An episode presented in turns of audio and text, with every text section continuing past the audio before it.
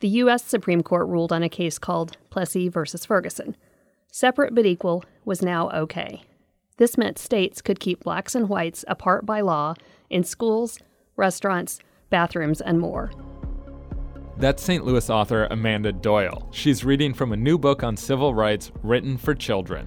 It's called Standing Up for Civil Rights in St. Louis, and it challenges kids to become activists. And you know, Willis, remember when we talked to Doyle and her co author, it was really a challenge for them, too, just putting it together. It's true. They really had to work to condense more than 150 years of history into 76 pages, including dozens of large photos and illustrations.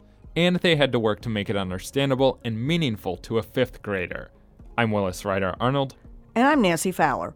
And this is Cut and Paste, St. Louis Public Radio's arts and culture podcast. So, figuring out what to put in and what to leave out was one of the biggest challenges for Doyle and co author Melanie Adams. Adams has a PhD in educational leadership and policy and was until recently with the Missouri History Museum. And they wrote this in connection with the museum. It starts with slavery and it moves through the Civil War and Jim Crow and the 1960s civil rights movement and it ends with the death of Michael Brown and the protests in Ferguson. But its message doesn't stop there. Doyle and Adams recently joined us in our studios, Doyle in person and Adams on the phone from Minneapolis, where she now lives. We begin by asking them how this project got started. There is an exhibit currently up at the Missouri History Museum called St. Louis Number One in Civil Rights. The book is um, a companion piece to that exhibit aimed at young visitors, but it also can stand alone as a history of civil rights in St. Louis fortunately, um, Melanie got sort of assigned. I hope she thinks it was a good idea. assigned to to be my collaborator on this, which was really great because Melanie and I have actually known each other for quite a while. I thought it was wonderful. Um, of course, you're looking for all of the obvious things. Um, someone who could write a children's book, but also someone who could be really authentic around this topic. I knew that she would bring a passion and an authenticity to the work that would make it successful. So, when you both embarked on this project, what sort of um, gaps are there in what children are learning today and misconceptions that they might be learning that this book can address? In a lot of history textbooks, they go with the famous names. So You have MLK, you have Harriet Tubman, you have Rosa Parks. And the thing that I really like about this book is it talks about the everyday people who made a difference. So they're big names in our life because we know St. Louis history, but it's great for them to see people like Frankie Muse Freeman, Percy Green, um, Norman Seay, really individuals that were just like them. I think we worked well as a team because I would – come up with what I thought were discoveries. I mean, they were discoveries for me. Um, and we had a lot of back and forth where I would write something saying, calling it, you know, a forgotten moment or something like that. And Melanie would correctly point out, well, not for everyone. You know, like there is an African American community here, a legacy of civil rights activism here. So what you're calling forgotten may be more accurately described as overlooked. So just kind of having that perspective Sure. um, to to bring to a young audience was exciting.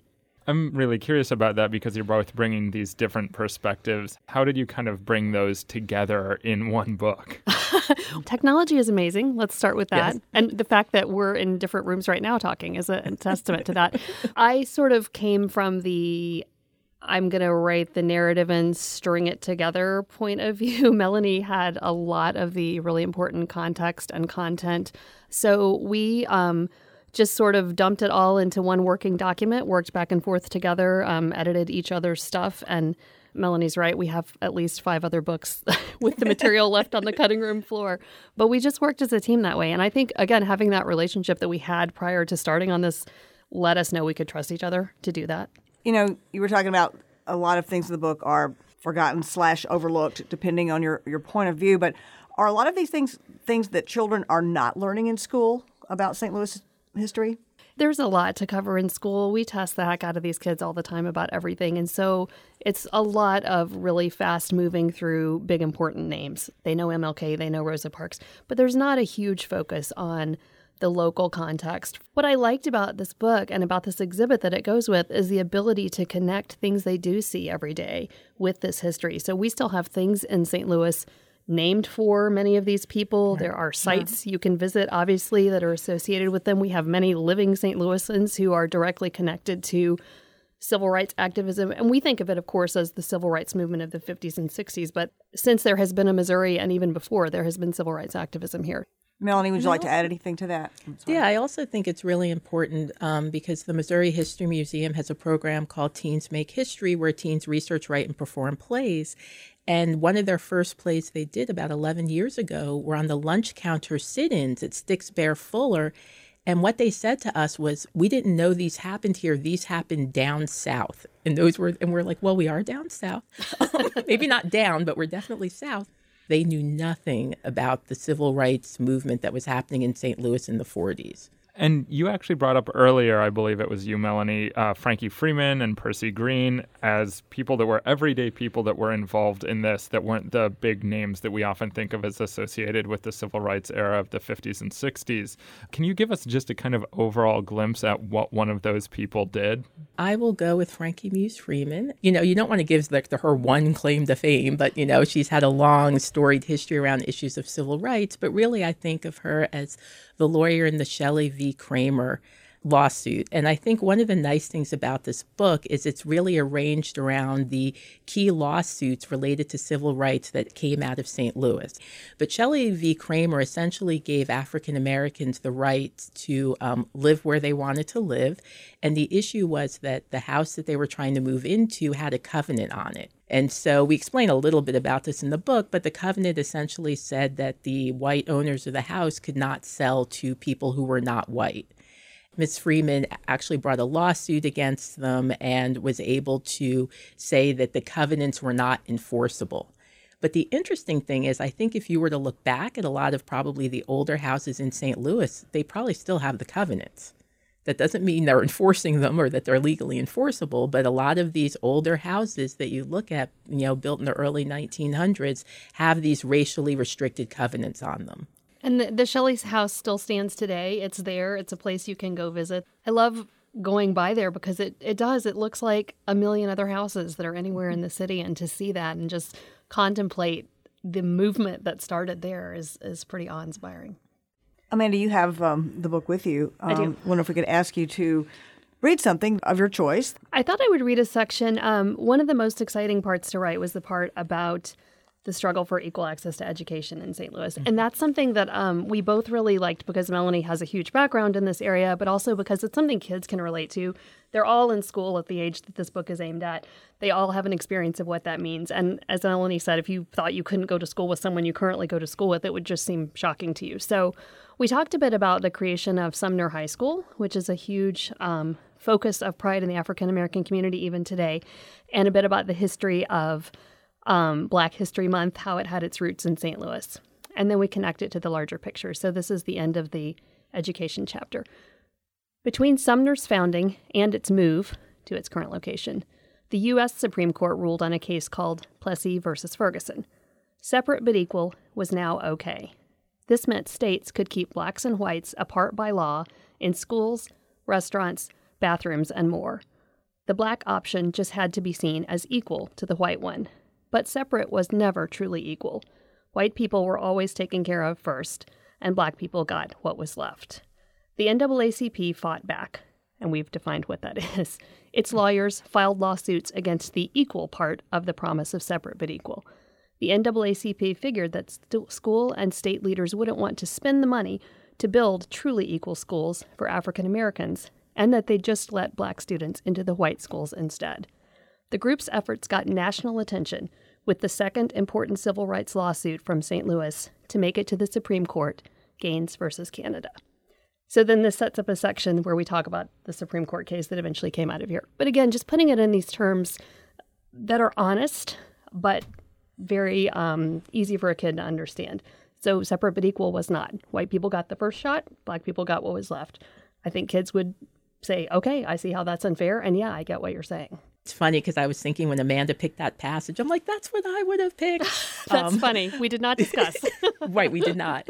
Um, but I also love, you know, what she alluded to in terms of um, the uh, start of Black History Month, how that started in St. Louis and the work around that. And I think that really, again, students understand education. They don't understand housing because they haven't bought a house or they hmm. may not understand transportation, but they understand a school. And so it always makes me think that kids understand when they go into a different school and the other school looks different or better than theirs. So they can kind of make that connection of what it was like to get the hand me down books or the hand me down gym equipment or whatever, hand me down school, whatever the case may be. And so I think if students kind of at least can make those connections, those are things that they can carry forward in their life to remember about what does it mean to be treated equal, to be treated the same. Um, to really feel valued at the end of the day. You know, a lot of the material in the book is disturbing because it's about, you know, a disturbing past, you know, not only slavery, but I remember even a part of that African Americans uh, could not ride inside the streetcar but had to just hang on from the sides and really stood to, to possibly fall and be trampled by a horse. How do you present, you know, often horrific material in a way that's appropriate for children, yet still truthful. And how do you make those kinds of decisions, Amanda? If you could start. It's um, it is a challenge. I think kids, number one, are the ultimate sort of justice people. They have a very innate sense of right and wrong. So number one, they're willing to receive that information. It's, it's something they can understand. There are, I mean, we allude to people leaving the South for many reasons, including horrible violence, you know. Um, I think you just have to be honest and use direct language that is not unnecessarily explicit and also not use kind of the shorthand that we do as adults. You know, we say um, patterns of segregation, or in that, I was thinking of that case, people leaving the South, you know, we say because of uh, lynching. Well, without going into graphic detail about what lynching is, you can say a daily threat of physical violence. Kids can understand that, you know. So I think it's important not to kind of couch it but also not to dwell on the more dis- what could be disturbing sort of aspects for it, just to factually state it and move on. Do you use the word lynching in the book and then explain what that is, or do you just avoid that word? Actually, that word we just avoided and just made it because because it wasn't also just lynching. There were other sure. threats as well. So we kind of explained it in a way that set that in the context. And we don't want to say that was, you know, the main driver. There were also incredible economic disparities, a lack of opportunity. So, so presenting all those things with um, the relative weight that they needed. And I think I'd have to push back a little bit on the adjective disturbing because I think as adults, we understand kind of the heaviness of the content. We see it from a very different lens than a 10 year old who can't even imagine not being able to go to school with his friend. Right. So, in his mind, he doesn't bring the same kind of heaviness and the visual images that we have. But really, our goal for the book was really more uplift. And I know, you know, one of the things I fought from day one was African American advocacy. Yes. And mm-hmm. showing about how African Americans were active participants in the civil rights movement. It was not something done to them or for them was really important. And I remember us arguing about the word advocate because we're like, they're fourth graders. Are they going to, you know, we got it in the book. We described what it was, but that was really important. We don't want children of any color to read the book and feel hopeless or drained, but to really see that you have communities of people, both African Americans and whites and Jewish, and you have everyone who's trying to fight for civil rights for everyone. So it's more about the struggle and the successes that, that came right. from those. Yeah, and just something as simple as making sure that instead of constantly saying slave and slavery, you know, the trend over the past number of years has been to say enslaved people as it's mm-hmm. a it's a describer of one aspect of, of a full life. Uh, to, to see the folks that we're presenting in this book as fully realized human beings, and as Melanie points out, participants and really drivers of um, changing their own community you know, you present quotes from people that were pro slavery and people that were mm-hmm. anti slavery. So there are those two perspectives in the book. Right. Why do you think it was important to include the pro slavery voice in it as well? I think it's important because I think it helps kids see that that right now is some days history as well. So that means, you know, at that time there were people who who truly thought this and lived their lives that way and wrote a letter to the editor or printed a broadside that was posted somewhere or as we get later in the book, you know, went on Twitter and said what they thought mm-hmm. about it. Um, I just want to show them that you need to inform yourself through the sources that are out there. It's important to know that we didn't get everything right the first time, and all good people of conscience always believed this because that makes it, again, that's a little bit disempowering, I think. It makes it seem like, well, of course we were going to arrive at this place because this is right, and that's where we got to. So I think just presenting that kind of struggle of conscience as we conscience as we go um, will help them become uh, more effective users of the information. I'm curious, Melanie, do you have anything to add to that? I agree with Amanda in terms of it was really important for us to have the primary source documents. And again, it helps students realize that we all fall into that habit of judging history by today's standards. And so by having the um, letters to the editor and articles and things from that specific time period, they're able to see what people were thinking then. And hopefully, I mean, if you've ever done research, one of the best things in the world is to read all of the old newspapers. You can get caught up for hours doing that. Um, so hopefully, it also kind of sparks students' desire to learn a little bit more and to hopefully do some of their own research. That was another great thing about working with Melanie because she had the Missouri History Museum's um, full arsenal and LexisNexis connections at her disposal. So she would give me packets of these amazing photocopied editorials, and I spent a lot of time down those wormholes for sure. I wanted to ask you um, each more about working together. Did you have any disagreements or, or differences of opinion along the way, and how did you work those out? I mean, I think, you know, our only thing was enslaved and slaves and you know i'm ready to put enslaved in every sentence. And amanda's like yeah it doesn't fit grammatically there. So we need to change that. Um, but no no no arguments around content or tone or anything. You know melanie has a depth of knowledge in this area and she wrote her dissertation about uh, the history of civil rights educational progress in st louis. So just her her credentials are impeccable in terms of the content and that was um, made my job really easy. Given that was your uh, PhD work, what was it like to then be working on this for a kid's book? It was interesting. I was joking. I wanted to post something like, see, you too can turn your dissertation into a children's book. um, but it, again, it's like what I said at the beginning. It is so hard to distill an entire chapter on Dred Scott to 250 words because you always feel like you're leaving out something and you're like, do they understand the context and what was happening in St. Louis during that time period and the free? I mean, we had like a whole area on freedom suits, and it's like, we can't do all of that. There was this discussion do we do an adult book or do we do a children's book?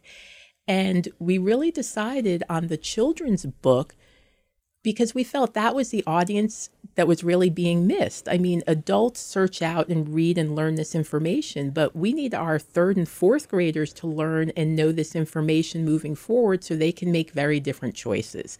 So I think, as you alluded to early, like this information is not out there for this age group.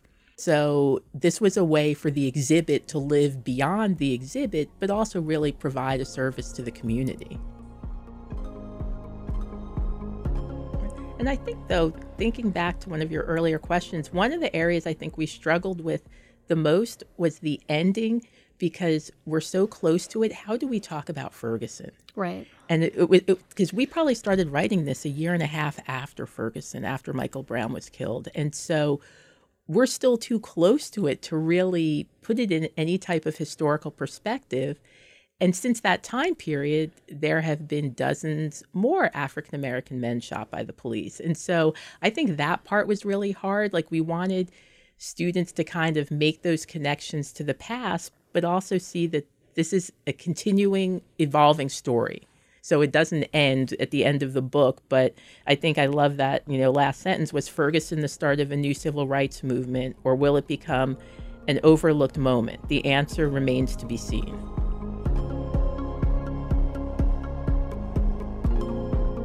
That was Melanie Adams and Amanda Doyle talking about their new children's book, Standing Up for Civil Rights in St. Louis. They hope kids will read the book at home and in their schools. And this has been Cut and Paste, produced by Nancy Fowler and Willis Ryder Arnold, with help from our editor, David Casares. The music you heard is from local music producer Trifecta. You can find Cut and Paste at stlpublicradio.org or wherever you get your podcasts. St. Louis Public Radio's podcast series, Cut and Paste, is made possible by space architects, designers, and builders, creating St. Louis's favorite spaces.